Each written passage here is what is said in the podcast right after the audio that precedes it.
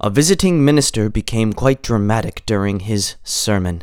He began with arms extended outward toward heaven and a rapturous look on his face.